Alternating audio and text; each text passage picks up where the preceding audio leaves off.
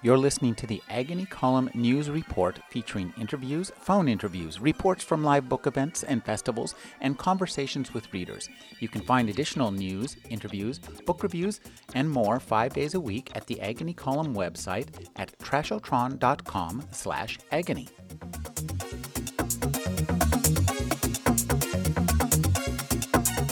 Welcome, everyone, to our SF in SF event night with uh, our authors tonight, not the film night, although that's a separate but wonderful event. Uh, my name's Rina Weisman. Uh, some of you already know and have heard for the last three and a half years that I am with Variety Children's Charity of Northern California, in whose room, uh, preview room theater, you're sitting in. And we are a children's charity here in San Francisco. We're an international charity, more to the point. This just happens to be the San Francisco tent.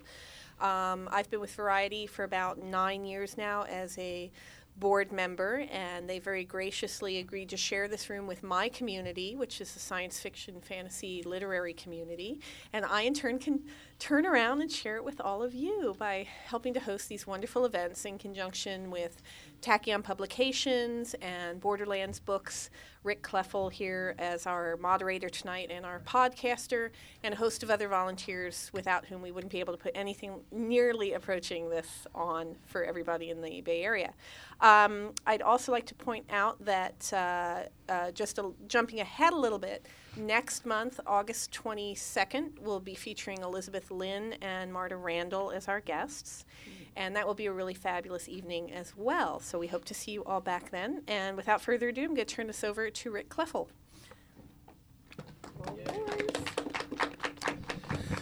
Well, ladies and gentlemen, welcome to another fine night of SF and SF Science Fiction in San Francisco. Tonight, our two authors are Kage Baker, and she's going to be reading from Hotel Under the Sand, and this is her newest book from Tachyon Publications. You can buy this book and many others by her out from Borderlands out in the lobby.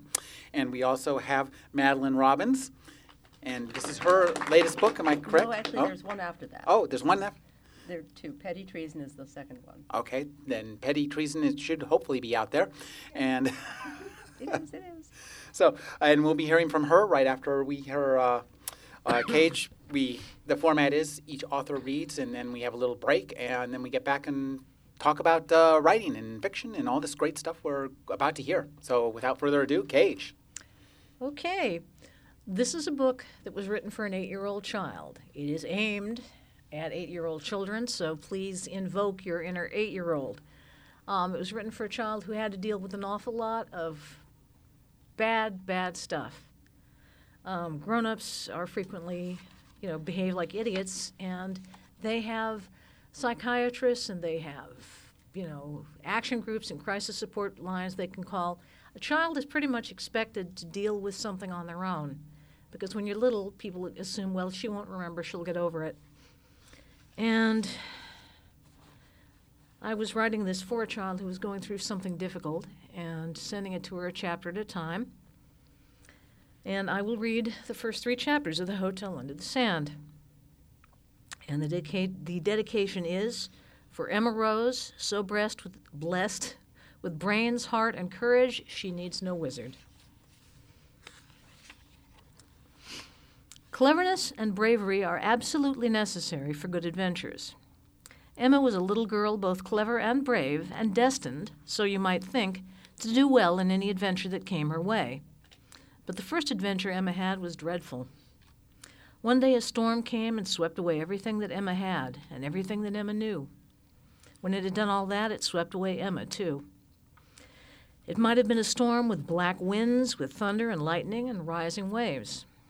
It might have been a storm with terrible anger and policemen coming to the door, and strangers, hospitals, courtrooms, and nightmares. It might have been a storm with soldiers and fire, and hiding in cellars listening to shooting overhead. There are many different kinds of storms. But Emma faced the storm that swept over her and found a way to save herself. She kept her head above water and kept swimming even when she was tired. She didn't think about swimming, pardon me, she didn't think about all the things that might be in the dark. She didn't drift, feeling sorry for herself. When she spotted a floating tree, she pushed herself to swim faster, and soon she caught up to it and she was able to climb aboard. She blew along on the angry water, clinging to a tree trunk, driven by the pitiless wind, but she held tight and kept her wits about her. After a long time, she saw land far away on the horizon. As she sailed closer, Emma saw a golden wilderness of sand dunes, hills, and mountains of bright sand. The wind kicked up plumes of it, whirling it into the sky. Soon she heard breakers crashing on the shore and knew it was time to watch out. Whump! The tree trunk ran aground, and Emma scrambled free and crawled out of the waves on her hands and knees. The warm sand above the tide line felt nice, so she lay down there and rested a while. Then she stood up and looked around her. There was nothing to see but the dunes and the ocean. Emma found herself all alone, with nothing but the dress she had on, in a wilderness of shifting sands. She wanted to cry, but Emma knew that if she started crying now for everyone and everything she had lost, she would never be able to stop crying. So she dusted herself off instead and started walking away down the beach to explore. She had no idea where she was, but knew it must be close to where people lived, or had once lived, because she could see a double line of old pier pilings worn down so far they looked like black broken teeth stretching out across the low tide flat. And as she looked up and down the beach in both, direct, in both directions, she could see pieces of shipwrecks littering the beach for miles. Emma decided to climb up a sand dune. The dunes were quite high, much taller than they had looked from the open sea, and she thought that if she could look in every direction, she might see a town. She climbed and climbed, wading in the hot sand up a ripple sided mountain. When she got to the top, all she could see, stretching away forever under the noonday sun, were more rippled mountains and steep, sliding valleys of sand. These aren't just sand dunes, said Emma to herself. These are the dunes. She had once owned a book with pictures of the dunes. It had said that the dunes were very far away on a wild and lonely seacoast, very hard to find. Very little was known about them. Was there water in the dunes? Looking at the bright, dry sand, Emma realized that she was very, very thirsty. As she stood up there in the wind and the sun, wondering what she ought to do, Emma heard a tiny peeping sound. It was just barely there under the hiss of the wind and the roar of the sea, but it was there. Balancing carefully along the spine of the dune, she walked in the direction from which she supposed the sound was coming. The sound grew clearer, and Emma re- recognized it for the singing of frogs. Where there are frogs, there must be water, thought Emma. She hurried along the dune, and the sound got louder. She came over the top of the sand hill and saw below her a green place where a creek went winding down to the sea. Cattails grew there, and beech myrtles, and dune grass, and blackberry brambles. Emma slid down the high face of the dune and ran to the creek's edge. The peeping of the frogs stopped all at once, but Emma could see them now. They were perched all over the blackberry leaves, tiny froglets, green as emeralds and golden bronze, like jewelry scattered between the white flowers and the black and red berries. Emma cupped her hands and drank the clear water. When she had drunk all she wanted, she picked blackberries and ate them hungrily. The frogs hopped away from her hands to leaves farther away, but didn't seem to mind that she was there otherwise. Now that I have water, thought Emma, I'd better make myself a house to live in. So she followed the creek back down to the beach, to where all the old shipwreck debris lay scattered. For the next hour, she dragged planks and sheets of tin and fiberglass to the creekside propping them up and leaning them together to make a sort of hut for herself. During one trip down to the sea's edge, she, saw lots of little holes in the wet sand, just the shape of keyholes, and here and there a seagull peeking its beak into the sand, poking its beak into the sand as though it was digging for something. She smiled to herself. Emma had lived by the sea before, and she knew what the holes meant. There are clams under those holes, thought Emma, and I can dig some out and eat for dinner. And that was what she did. When she had finished her house, she dug down with her hands as the big waves rolled in and splashed her ankles, and caught the big slippery clams that were trying to get away from her by burrowing down deeper into the sand. Soon she had eight of them, like big glassy cobblestones, and she pried them open with a piece of broken boat p- propeller. The clams were raw, of course, but Emma was very hungry. It's just like eating sushi, she told herself. She ate them all, and they weren't as bad as you would think, but she decided they would have been better if they were cooked. This made her think about fire. She would have to build a fire before night came to keep warm and perhaps to signal any passing ships. Emma knew that people sometimes made fire by rubbing two sticks together. She found the driest sticks she could, far up above the tide line, and rubbed two of them together for what seemed like hours until her hands were tired and she felt like crying. But she couldn't make fire.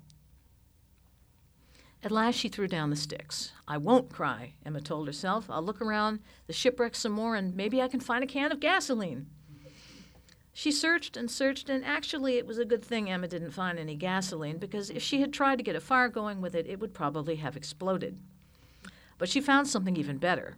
Lying in a heap of broken plywood and seaweed was a plastic cigarette lighter which had been lying in the sun so long it had faded to white on one side. Emma wondered if it hadn't been ruined by seawater. She held it up close to her face and flicked the wheel. How happy she was to feel a quick burst of heat and hear the tiny hiss. So, as the long evening shadows began to stretch over the dunes, Emma made a fire just outside her hut, feeding it carefully at first with dry dune grass and then putting on bigger pieces of driftwood. For a long time she watched the fire as the red sun sank down and the purple night fell. The stars came out, and a bright crescent moon hung above the sea and threw a track of silver on the calm water. Emma watched the moon on the water and didn't feel quite so lonely. It was almost as though the moon were a person out there, smiling at her and telling her not to be scared. She watched the sea, hoping to see the lights of ships. She wondered where she would go if a ship did rescue her. I have no place of my own any more, she thought, but maybe I can make one. After a while, Emma put her head down in her arms and slept, listening to the frogs and the soft boom of the surf. The storm hadn't taken everything she had, after all. It could never take away her brave heart or her cleverness. In the middle of the night, Emma woke up. Her fire had died down to ash and coals, only brightening now and then when the wind swept across the sand, so she was a little cold. She sat up to put a few more sticks on the fire. The moon had vanished into the sea, but there were seven million white stars lighting up the sky. Emma tilted, tilted back her head and stared up at them in amazement. She had never seen so many stars living in a city or understood that there really is such a thing as starlight. They lit the dunes with blueness under the night and reflected like points of fire on the black night ocean.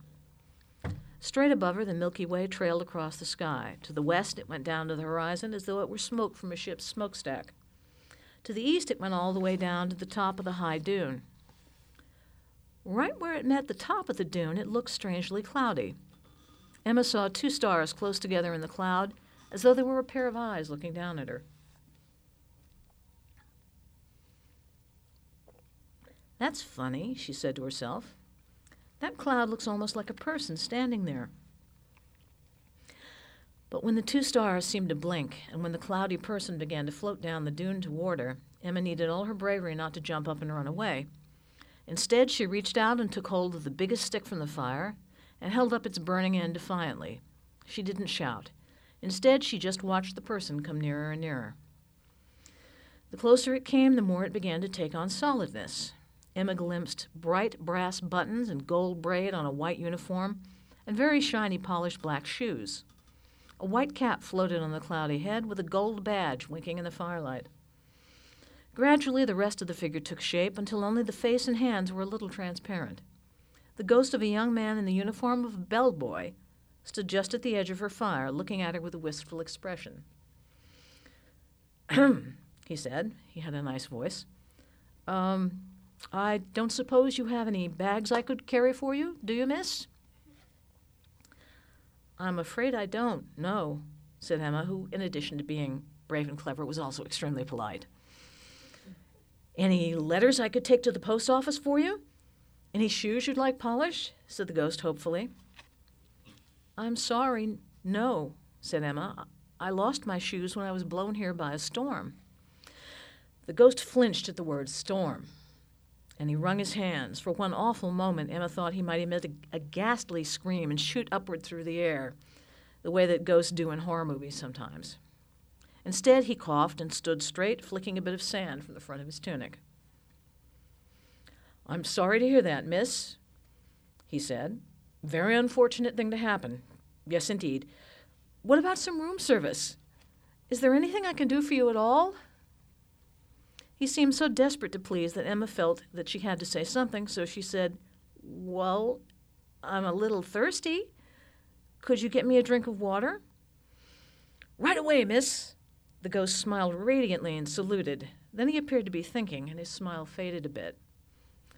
Of course, I don't know where any glasses are, or the water pitcher anymore. You could bring me water in a clamshell, said Emma. She picked up one of the shells she had saved from her dinner and offered it to the ghost. There's a creek right over there. The ghost took the shell from her.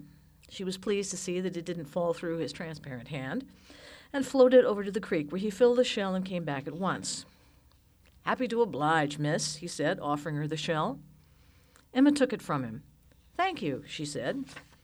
She thought about the time she had stayed in a hotel and said apologetically, I'm sorry I don't have any money, or I'd give you a nice tip. Oh, that's not necessary, miss, said the ghost, saluting once more. Service is its own reward. That's my motto. He watched her, beaming with pleasure as she drank. Emma set down the shell. He didn't go away, and she wondered how to ask him what he was doing there without seeming bad mannered. It must be very interesting being a bellboy, she said at last. Bell Captain, he said proudly. Bell Captain Winston Oliver Cortlandt at your service, miss. And whom do I have the pleasure of serving, miss? I'm Emma Rose, she said. Delighted, Miss Emma, Winston replied. Can I do anything else for you? You could sit down by the fire, Emma suggested. Would you like to tell me about yourself? It was the least rude way she could think of to ask him who he was and what he was doing there, so far from anywhere in the middle of the night. Certainly, Miss Emma. Winston sat in midair as though he were perching on the edge of a chair and cleared his throat. Though I'm afraid there's not much to tell about me. I was an orphan, you see, left in a peach crate on the front step of the Cortlandt Boys' Home. As soon as I was old enough to earn my keep, I was put to work shining shoes. Did you run away? said Emma. The ghost looked shocked. Why, no, Miss Emma, I wouldn't have been so ungrateful as that. Not when the kind people of the Boys' Home Board of Directors had given me a roof over my head and the clothes on my back. I wanted to make them proud of me. I became the best shoeshine boy they had ever seen. And so I got promoted, you see, to one of the really nice shoeshine stalls in the Grand Hotel in town. What a swell place that was. Gold lettering on the door and everything. Emma thought his story was rather sad, but she knew it would be impolite to tell him so. And I worked so hard there that they said I was diligent enough to be promoted again, said Winston, smiling dreamily. Perhaps he looked a little more solid just then because she could see that he had once had big dark blue eyes and a handsome face.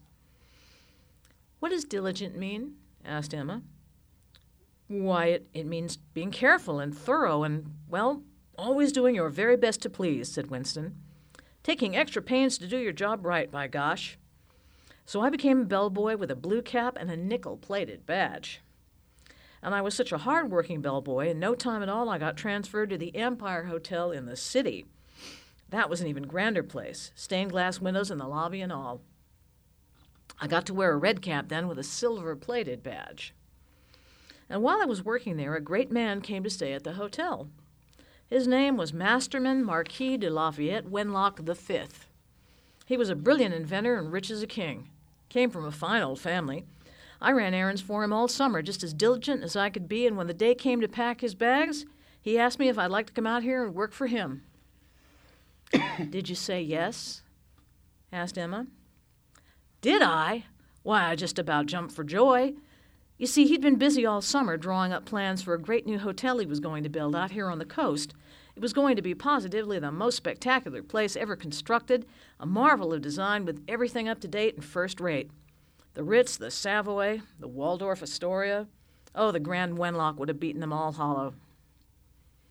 Would have? asked Emma. Didn't he build it after all? Winston didn't answer for a moment. He faded back to transparency, sitting there in midair.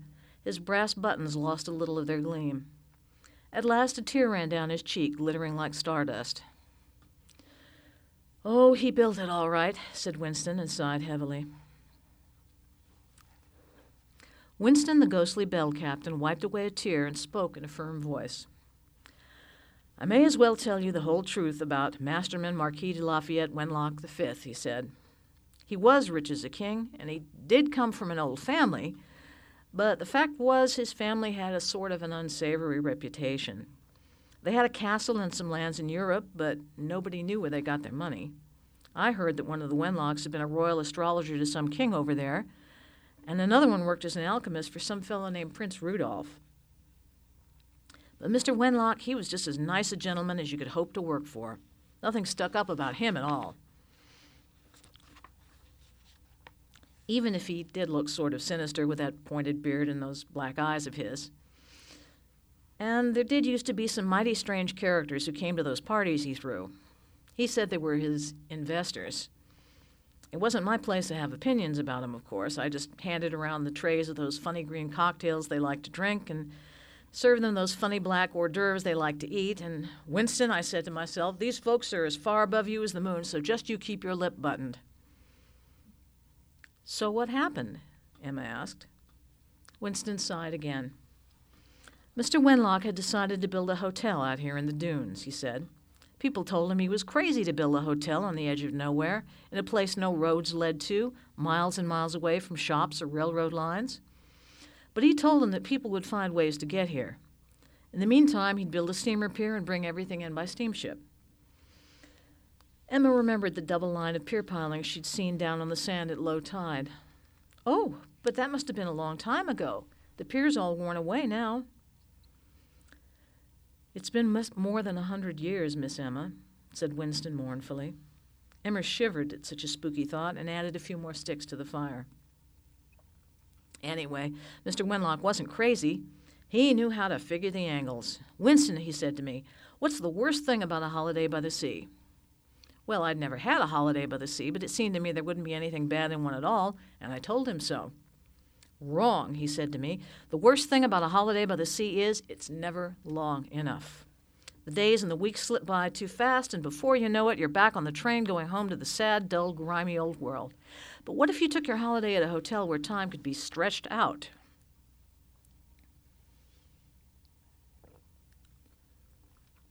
See, Mr. Wenlock had invented a way to slow down time.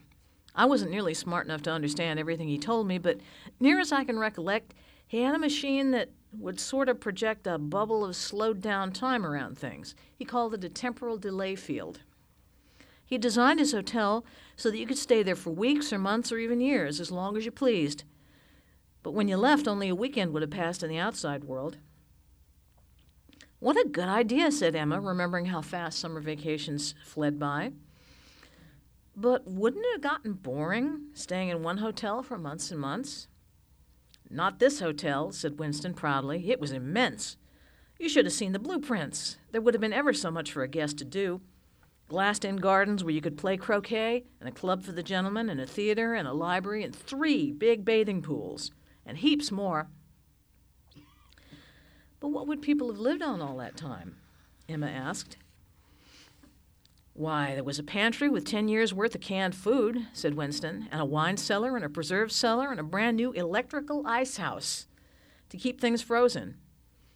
And everything was powered by Mr. Wenlock's wonderful invention. What was that? Emma inquired.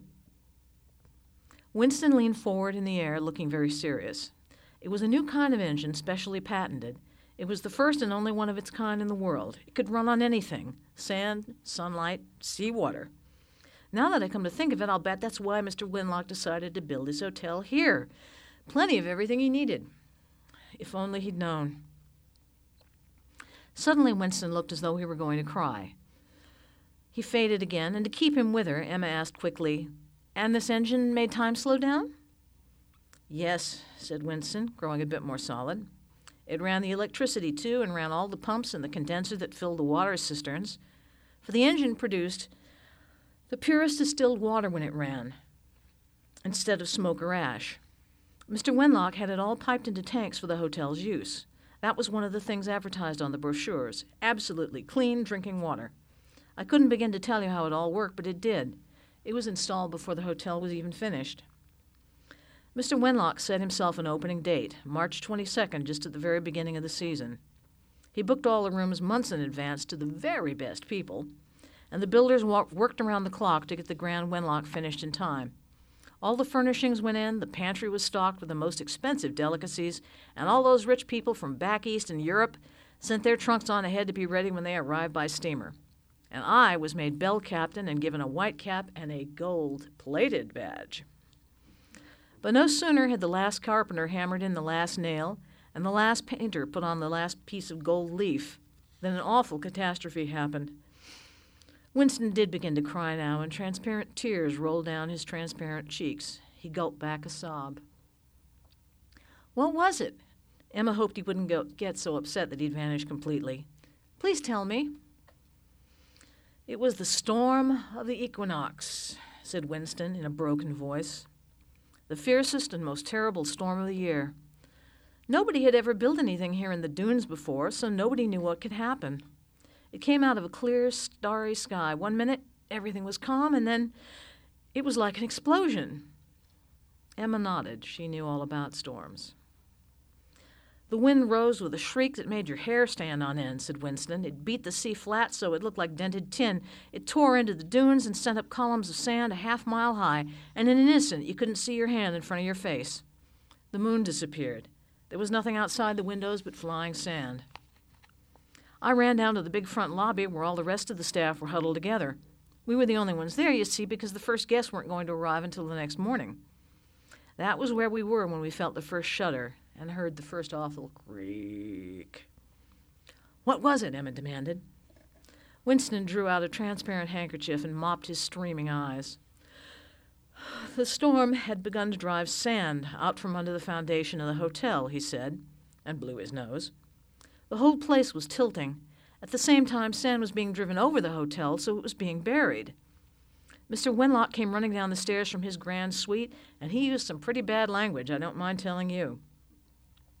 He shouted for us all to get out, to get to the band pavilion on the steamer pier, and he led the way himself. Everyone, ra- everyone ran away through those big double doors, except me. Why didn't you go too? Because I thought I ought to stay at my post, said Winston.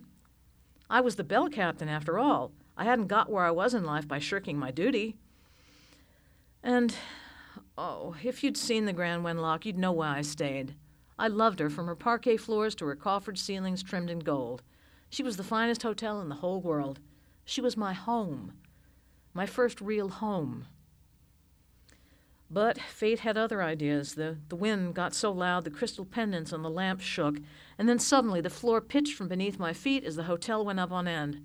I went sliding all the way down the marble floor of the lobby and was catapulted through the front doors into the storm. I scrambled to my feet and turned around in time to see the entire hotel sinking like a ship under the waves of sand, disappearing before my eyes. The last sight I saw of her was her sign, all those hundreds of little electric bulbs spelling out the Grand Wenlock still shining away through the darkness as the dunes engulfed her. I shouted and I tried to dive after her. I think I intended to try to dig her out. But the sand blew so fiercely I couldn't see, and then I couldn't breathe, and I guess I got buried too. And that's where I'm breaking with the lamentable history of Winston the bellboy. Um, Thank you. Thanks, Kate. Thanks, Kate. That was wonderful. Very nice. Thank you.